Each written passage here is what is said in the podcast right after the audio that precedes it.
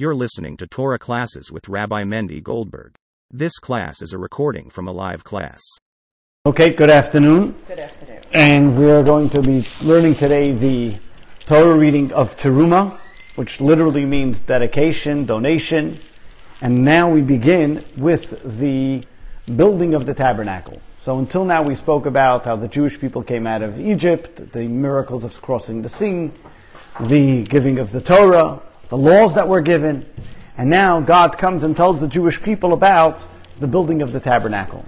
Now you'll notice that not only is this Torah reading about the building of the tabernacle, but also about five Torah readings from here until the end of the book of Exodus discusses about the building of the tabernacle. The first two sections that we're going to be reading this week and next week are about where God tells it to Moses. And then the last two sections of the book of Exodus where Moses repeats it to the Jewish people and how they actually bring it into fruition. A fascinating thing happened. I mean, many fascinating things happened. And first of all, I think it's important to mention that uh, we always have, we always ask Hashem for many things, but it's just as important to thank Hashem for all the miracles that happen. And just this morning, we, we learned about the two captives that were uh, freed. And Baruch Hashem, thank God, no injuries on the way, and they were brought back home to safety. So, uh, two hostages were brought back, so they Oh, got them. that. So that's uh, so we thank Hashem for those miracles and look forward to continuous miracles and many more. There's another 134 that have to come back home. But talking about hostages, talking about hostages and so on, in the days right after Simchas Torah, there were many, of course, many families sitting shiva around Israel for the unfortunate deaths and the tragic deaths of their loved ones. There was a family sitting shiva in Atniel, which is next to Hebron, and they asked a rabbi to come and talk to them about the terrible tragedy that they've gone through. The family's name was the Rivlin family, and they had four sons. And their four sons worked. They were part of the um, they were part of the uh, technology of the orchestra of the whole thing that was going on by the concert. They were the ones that set it up, and they were the DJs and everything that had to do with it. Two of their sons were killed, and two of their sons survived with great miracles. And you hear their stories, how they're talking about how their one son, while he was hiding, hurt the other son being, his other brother being killed, and he couldn't go out and help him, or else he would be risking his life. But all these terrible tragedies that you see. The rabbi who went to pay a shiva call recounts, and he says he walked out confused, broken. You look at these people. These were religious family. The parents, a religious couple. They used to live in a settlement called Tifrach before that in the south. From one of those from, that were there from years ago, the old traditional, uh, old settlements. And you see the father crying about his children who were dancing in the Nova concert. And instead of dancing at, the no- at Simchas Torah, they were dancing at some concert. You saw the divide between the family, so to speak, that the difference in religion, but the connection, the feeling was still there. No matter what their children did, as much as he would have wanted his children to be dancing some Torah, but the connection, the crying, the, the, the, the inherent relationship that exists between parent and child, regardless of what their children believed or did, you saw was so palatable. Each person tries to sometimes understand and see what's going on here. Where does it happen? Sometimes we look at our children, we want them to be one thing, and they're not always what we project or want them to be. Do we love them less? Do they make them less our child? Of course not. But at the same time, where do we see that relationship? How do we understand that relationship of a parent to a child? Begins with the relationship that we as the Jewish people have with God as well. And we see that in the actual holiest place of the, uh, of the tabernacle, the holiest place that God requests of every single one of us to make a sanctuary. In there, there was an ark. And in the ark itself, there were two things.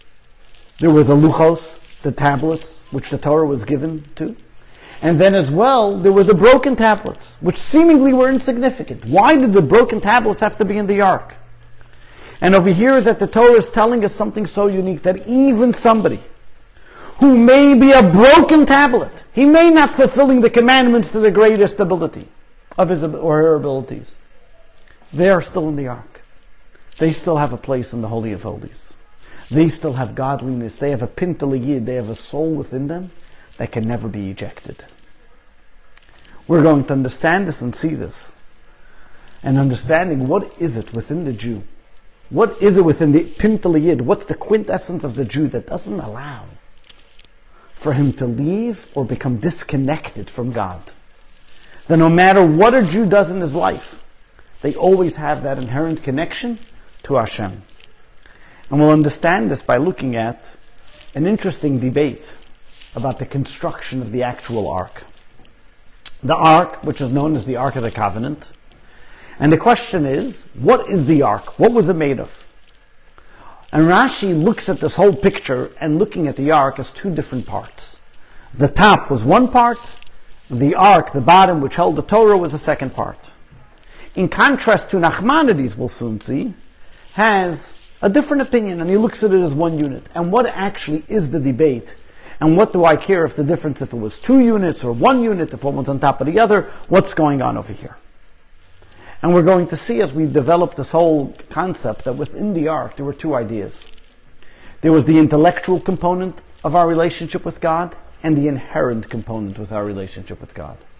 And this is what it depends on how I view the ark as two pieces or as one piece.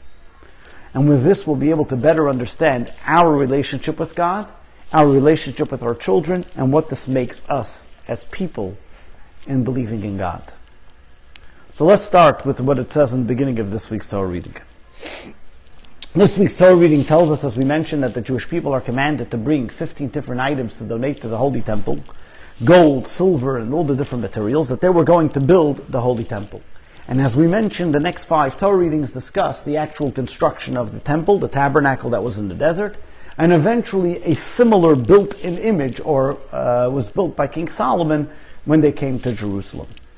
And eventually, as we know, and this is what we always look forward to, that when Mashiach comes, we will then build a third and holy temple, to that when the coming of Mashiach to build a Jerusalem on the Temple Mount, that that is our aspiration, and that's what we pray for as we say it in the prayers, in the daily prayers, three times a day. We say it in the grace after meals, and we always are praying for and looking forward towards the city of Jerusalem, the building of the Holy Temple in Jerusalem. And what is in Jerusalem the holiest place? The Beis Hamikdash, the Holy Temple. And in the Holy Temple, what's the holiest place? Is the Holy of Holies. And in the Holy of Holies was the Ark. Like we know, that where do we daven? We face east because we're facing towards Israel. In fact, in Australia, they face west because they're on the other side. But wherever you are, you're facing towards Israel. In Israel itself, you're facing towards Jerusalem. In Jerusalem itself, you're facing towards the western wall, which is facing towards the Holy of Holies. And in the Holy of Holies, when the Kohen Gadol would go in Yom Kippur, he would face the Ark of the Covenant. So what's the epicenter, if you want to call it? of the actual entire holiness of the divine presence in this world is the Ark of the Covenant. Talking about Jerusalem and our aspirations towards Jerusalem is a fascinating, fascinating story about a Holocaust survivor by the name of Benjamin Wurzberger. Lived in Hungary, lost his entire family while he was in the camps in Austria. Every day they would give him the rations of bread. And one of these terrible Nazi generals that were giving out, you know, or Nazi officers giving out the bread, looked at him and he said, Oh, you cursed Jews. You're dreaming about going to Jerusalem. You'll never end up there. You'll end up there in your ashes. And he always remembered that curse, that disgraceful Nazi that would say such terrible things to a person who can barely eat. And throughout his life, he thought about it even after he survived the camps, made it to Israel, lived a successful life in Israel. Finally, at 65 years old, he was retired. And that message, that constant message ringing in his ears of the Nazi telling him he'll never make it to Jerusalem, was still bothering him. He finally came to the Western Wall, and if you go to the Western Wall, you'll see there's a whole office that's in charge of taking care of the Western Wall. And he went to them and he said, I want to work here. I want to do something. I'm retired. I want to volunteer. They look at him, what can you do? So he says, what can I do? I can sweep up, I can clean up, I can put away the Sidurim. And that's what he did.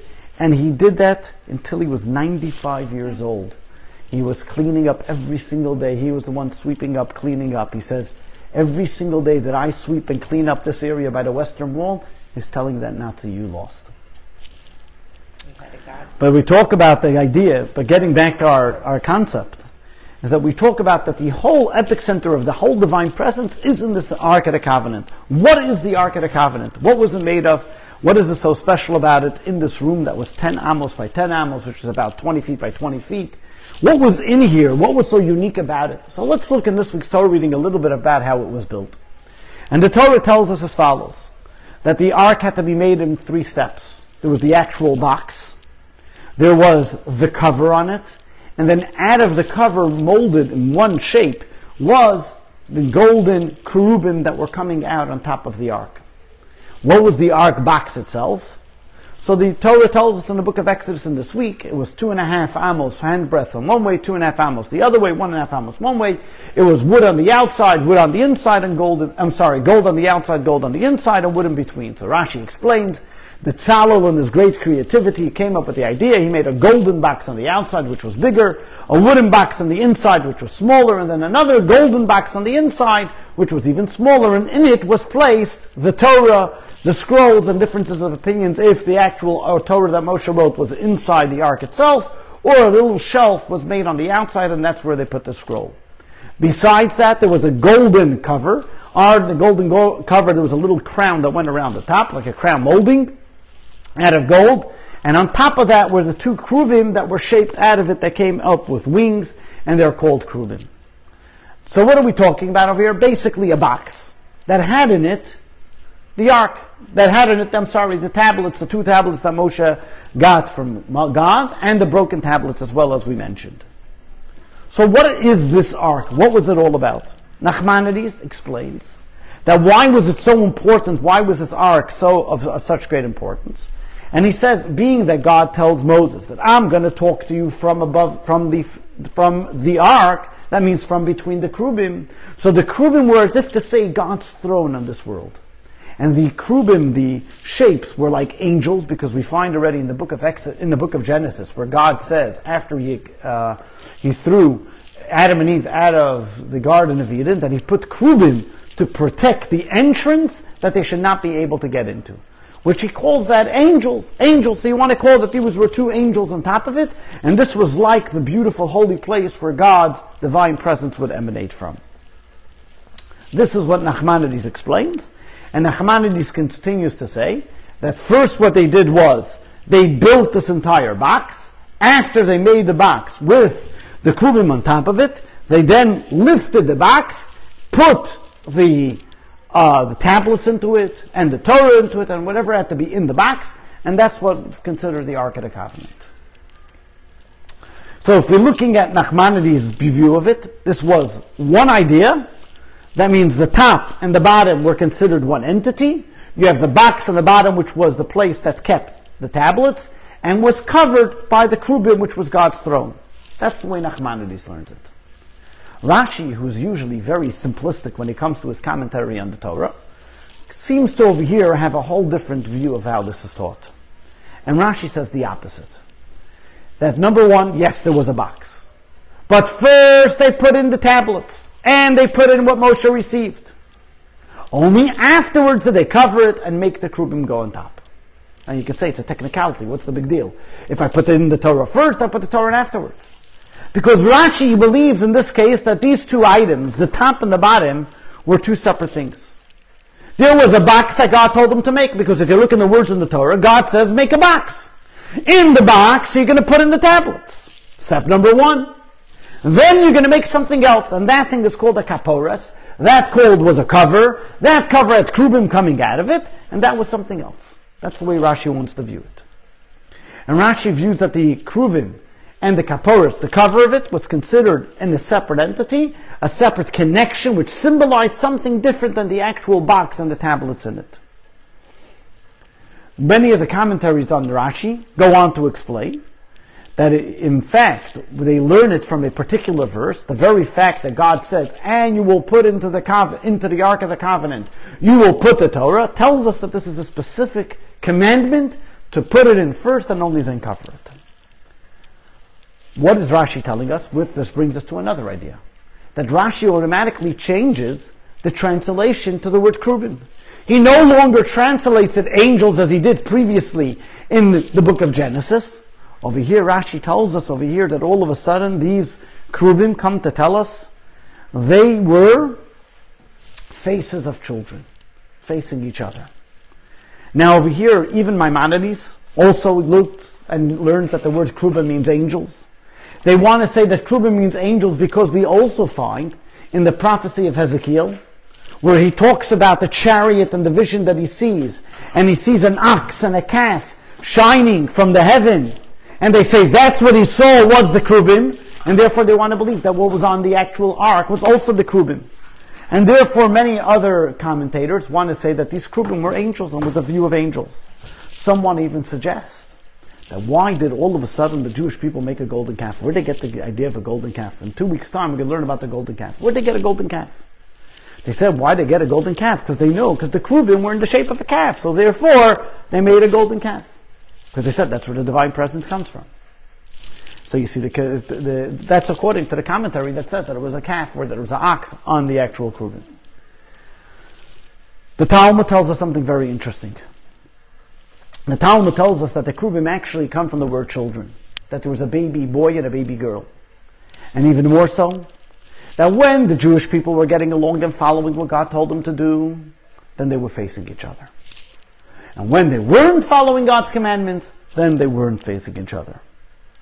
And this is what Rashi comes along and tells us in this case that it was Kruvim means children. So when we talk about, according to the opinion of Rashi, that the Ark of the Covenant was not God's throne, but on the contrary, it's children, not symbolizing God, but symbolizing the Jewish people. Rashi is going according to his opinion that in this case the Krubim are not part of the actual Ark of the Covenant. The Ark of the Covenant meaning where the Torah that symbolizes God. The cover where the angels, where the little child was coming out from, that symbolized the Jewish people. That symbolized this world. That the Ark of the Covenant was the fusion of physical and spiritual. Physical is the children, spiritual, the Torah coming together, and that's why the divine presence emanated from that spot, because that's what's the merge between heaven and earth. That's where heaven and earth came together. And this is what we see, that the Rashi explains the difference that we have between Rashi and Nachmanides. The question that we all can ask is what's the difference? If I say that the Torah is greater than the Jews, then the Jews are greater than the Torah. If I say it's two separate boxes or it's one box. If I say that it was the ark that they first put in the Torah and then afterwards they put on the cover, I put the, put the cover on and then I put it in. The bottom line is it's the same, the same idea. It's the same thing. That's where the divine presence came out of. Are we just arguing about a technicality because everything in the Talmud has to be an argument? What is the argument here? What are they discussing here? And the Rebbe explained this according to the understanding of what the Baal Shem Tov, the way he viewed every single Jew and the relationship that God has with every Jew. And to understand this, we understand what it means to be a Pintele Yid, the essence of the Jew. So first we'll start with a story that I said once before, but it's a great story regardless. I'm talking about God being present in everything we do. There was a fellow about 20 years ago who went to Costa Rica to make a Seder. In Costa Rica, in one of the far distant areas in Costa Rica, a lot of tourists used to come there. And they, so Chabad and always would go to different places to have a Seder that even the Israeli backpackers should have a place to go to and that's why Nepal has one of the largest Seder, and one of them were in Costa Rica. The Chabad Shliach is in San Jose, which is the capital of Costa Rica, so they went there to load up on all the stuff that they needed. They got all their meals, their grape juice, matzah, whatever they needed to make the Seder. The Seder was beautiful, all these Israeli backpackers singing and enjoying a wonderful Seder. The next night, many of the Israeli backpackers, they only keep one night Pesach because since they're, wherever they go, they take Israel with them. So therefore, they don't believe in making a second Seder. The Bachrim that were there wanted to have some company for the second Seder, so there were a few locals. The locals, they said, You're not backpackers. You have no right not to come the second night. You got to be here tomorrow night. One of the locals said, You know what? We'll come tomorrow night on one condition. Today you gave us grape juice.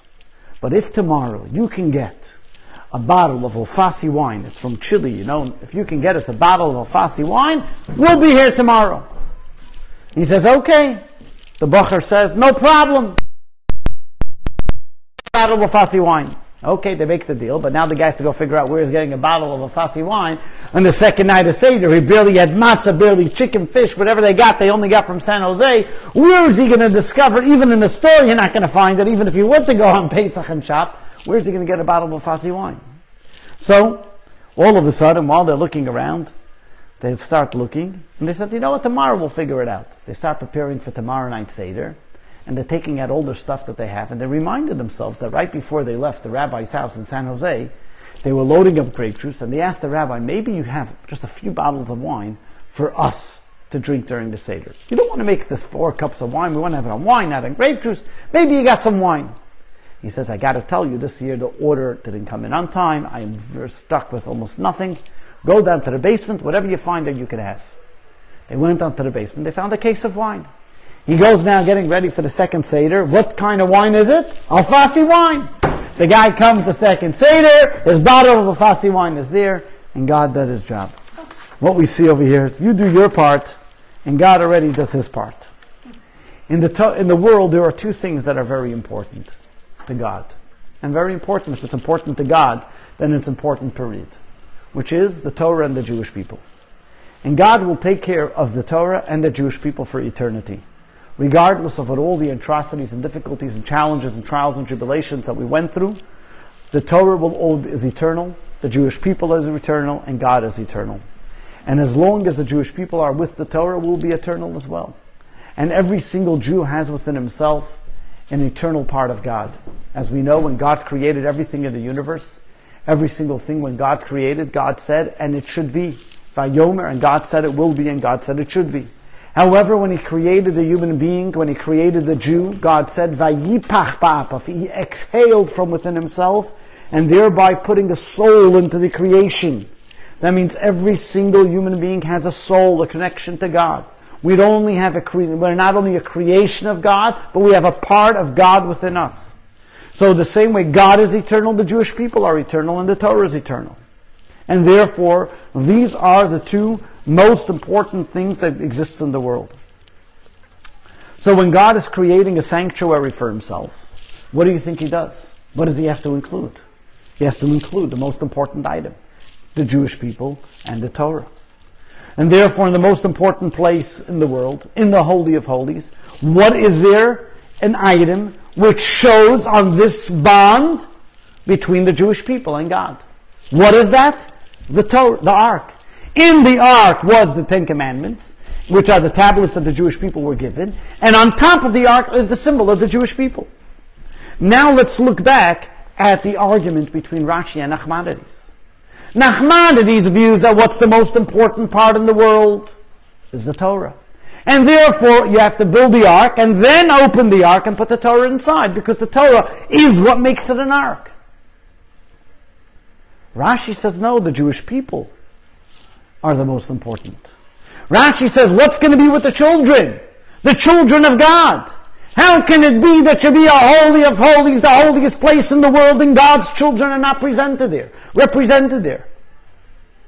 Who has in their own bedroom, what's your most sacred place in your home? What are you going to put up the encyclopedia that you learned? Or just pictures of your children? Think about it. In your most comfortable places, what do you have? the pictures of the people you love. What does the Holy of Holies represent? God's most sacred place. Of course, he's going to have the Torah, yes. That's the intellectual part. But who is God showing off? Where is he expressing his love? By putting a picture of his children, the little boy and the little girl, on the Krubim on top of the ark. And that's why the ark is one thing and the Krubim is something else. The truth is that this debate between Rashi and Nachmanides is not only a debate between Rashi and Nachmanides, but they're actually debating a different scholar. Elijah the prophet. Elijah the prophet, there's a medrash that's called Tanat Velio, and these are explanations and discussions that Elijah the prophet had. And Elijah the prophet talks about. And Elijah the prophet says the following interesting episode. He says, One time I was walking along the way, and somebody found me and asked me the following question. He said, Rabbi, there are two things in this world, and I love them both the Torah and the Jewish people.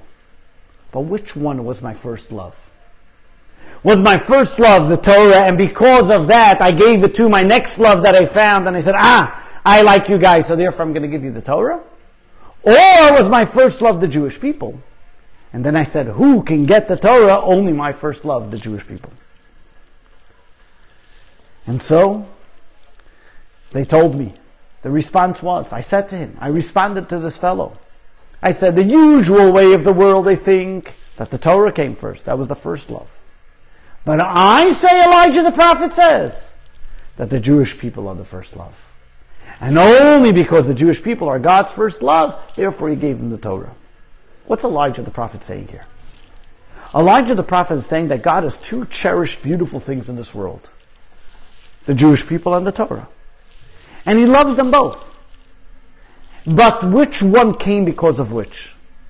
That means, are we only here to fulfill the words of the Torah, or is the Torah only here because of the Jewish people? What would be the difference? Is who takes predominance, who takes order?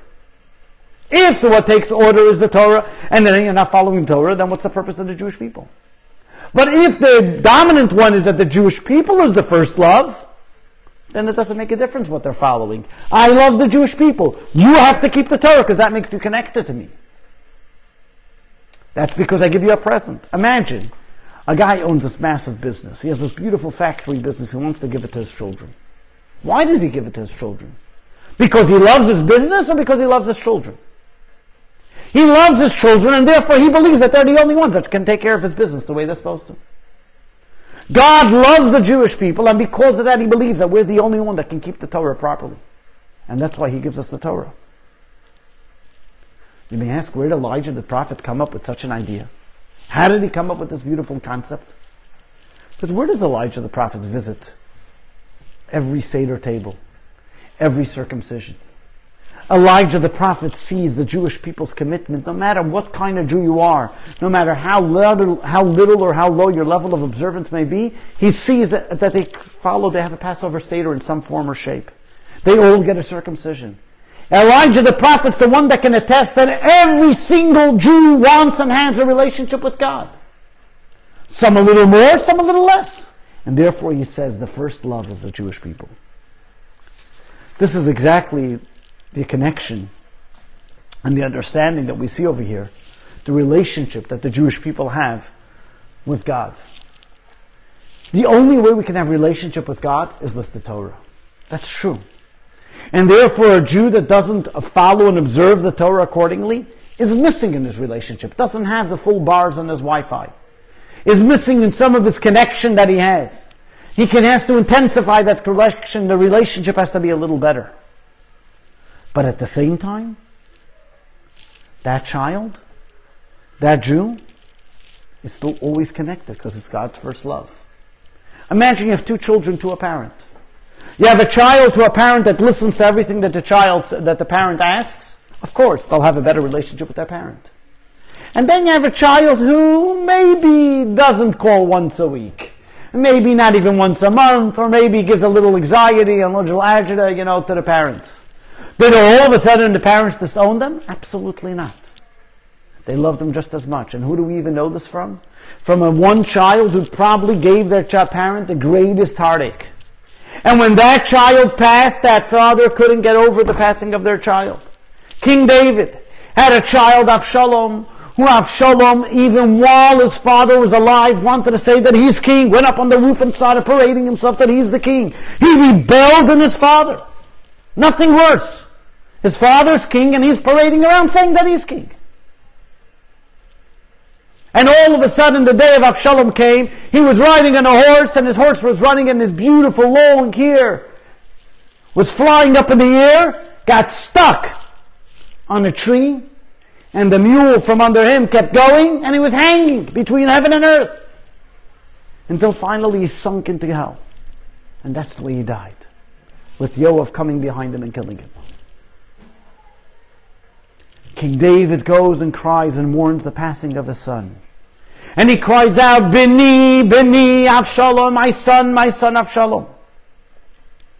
He was bringing him out of the tortures of hell for what he did spiritually, bringing him into trying to shape his soul spiritually. How is it possible? King David, this boy rebelled against you, wanted to kill you. But he's my son. And there's nothing you can do to stop it. We too are called God's children. We are God's children. And as the Talmud tells us, that even while there's an opinion that says, there's two opinions, it says, when you follow what I say, then you called my children. If not, then I'm not going to call you my children. That's what Rabbi Yehuda says.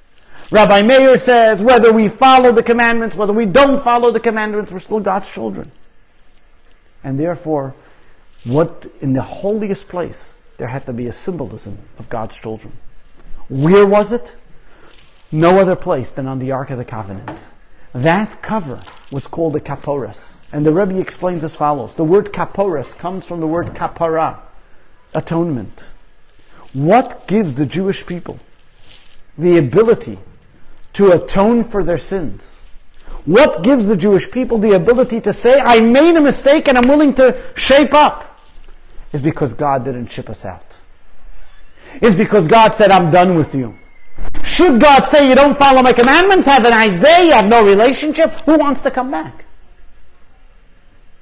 But as long as you know there's a relationship, then you know the door is always open and you can come back. Kaporet, that means on the kaporet, God, a symbol of the boy and the girl. That means there's an inherent relationship, a connection that God has with every single Jew. As there's still a baby. When a baby, there's a relationship. What's the relationship? Did the baby say anything? Did the baby do anything for the parent? No. But the child loves the baby, can't get enough of it. Why? Because there's an inherent value, there's an inherent relationship that's there. And as dirty as the baby's diaper is, the mother's going to go and change it. And as how many times it spits up on them, it's still going to love them. Why? What does the baby do for you? On the contrary, the baby wakes you up every hour. But this is what the Torah tells us. And that's why on the Kapparat you have that picture of the boy and the girl. The little boy and the little girl telling us that exactly this is the relationship that God has with the Jewish people. It doesn't make a difference what we do, how we do it. We have an inherent relationship just like a little boy and a little girl. This Maharal takes it a step further. Rabbi Yehuda Lowy explains if you look in the Torah, there's no biography on Abraham. Abraham, we start his life at 72 years old. Moses, it tells us when he was born, what happened, how he was saved. Isaac, it says. Jacob, it says. Abraham, it doesn't mention about him. Right away, Abraham, the first thing he does, God says, go from what, what who's your father? What, what happened to you? Because over here, the Torah is teaching us that the relationship that God had with Abraham, which was the first Jew who gave it to every single one of us, was not because he was an intellectual professor who figured out that God is the maker of the universe because he had an implanted, he had an inherent relationship with God.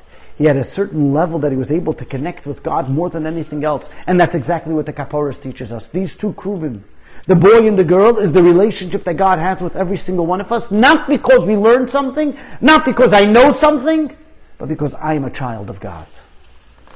This we take a step further and we take it and we'll look at the ultimate shepherd of the Jewish people, Moshe. And Moshe was chosen to be the one to take the Jewish people out of exile, lead them through the desert, give them the Torah, build the tabernacle, and bring them to the land of Israel. Why was Moshe chosen? Moshe was chosen to be the shepherd of the Jewish people because God saw that he was a shepherd and he took care of his flock. And one little goat was running away and he chased it and he said, Oh, Nebach, you're thirsty. Let me go take care of you. And God said, Ah, he took care of his goat and he can be a good shepherd for the Jewish people. Now let me ask you, if you were hired to be a shepherd, isn't that your job? That if a little goat runs away, you're going to chase it and bring it back? So what was the big greatness about Moshe? That he chased a little goat and brought it back, and therefore God said, Ah, this is the guy I want. What did he do so unique? But there's one extra word, three extra words, I should say, that the Medrash answers in its saying when Moshe chased this little goat. He chased the little goat because he saw it was thirsty. Many times goats run away, but why do they run away? Because they want the exact same grass that everybody else is having. And the shepherd says, No, you can't have the grass there, you gotta have it there. But Moshe saw why the goat was running away. That means Moshe understood when there's somebody doing something wrong, there's an inner, deeper reason of something bothering them. They're not just rebelling for the sake of rebelling. Moshe was a leader because he listened, he understood, he was able to appreciate and see what was bothering his flock, what was bothering this goat. He didn't just see this goat going away because it wanted to have something else. He saw the goat was bothered because it was thirsty. It needed something.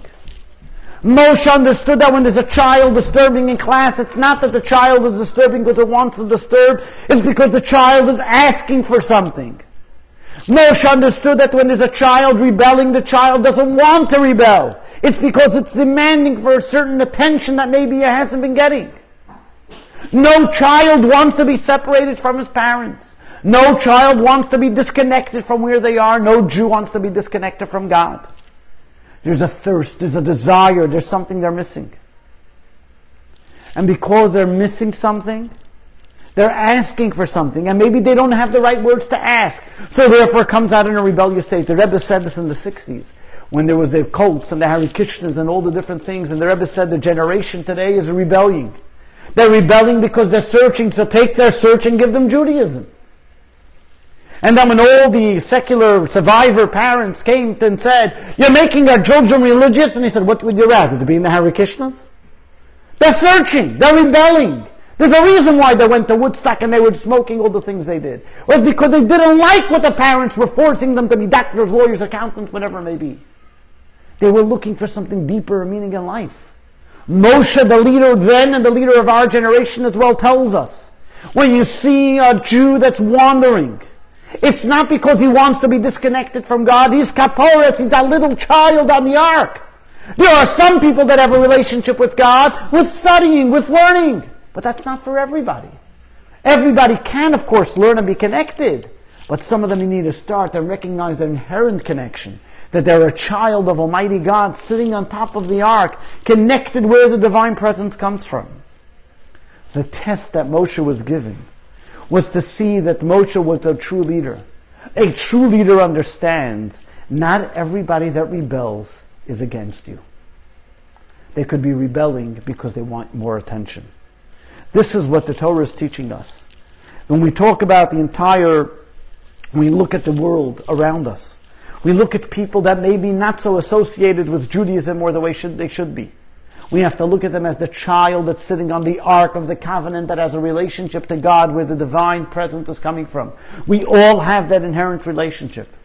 They're calling for our attention, they're calling for our help, so how can we help them? If it's not in the regular way, then we have to find a different way. Which takes us to the next step that even if we talk about. Why did Moses have to even break the tablets? What did Moshe say? What was Moses' rationale? Moshe said if the Jewish people, if the Torah is meant for the Jewish people, if the first love is the Jewish people, and you want to give them something, one second, if they, it's not meant for them, then why have it? Because the Jewish people are their priority. The same idea is that sometimes we get caught up when we say the school is meant for the student, not for the place of the student. And therefore, if the student is not accomplishing what he needs to in school, then we need to re- reinvent it, make it work for them. What, you can have a school and say your kid doesn't fit here? What's a school for if not for students? And therefore, when we talk about the Torah, the Torah is for the Jewish people, and at Moshe at that time when he came down off the uh, came down the mountain, and he broke the luchos, he said, "Because what's the whole Torah if not for the Jewish people? Then there's no need for the Torah." The idea is as well when we look at a Jewish person, we have to remember every single Jew has a relationship with God. Every single Jew has a relationship with God like a baby has a relationship with their parent. It's not because of what the baby did. It's not because of what the baby accomplished. It's because their inherent relationship. That's what gives us also the power to know that we can always come back, we can always return, We can always atone for our sins. It's never too late. Because that relationship that we have never goes away. It's only up to us to develop that relationship. We don't want to stay babies forever. We have to develop it into mature adults, into learning and understanding and appreciating. Because the more we develop that relationship, the more we deep dig into the box itself, into the Ark of the Covenant, and we understand the words of the Torah, that relationship grows and is appreciated until we see the beauty of God's first love of who we really are.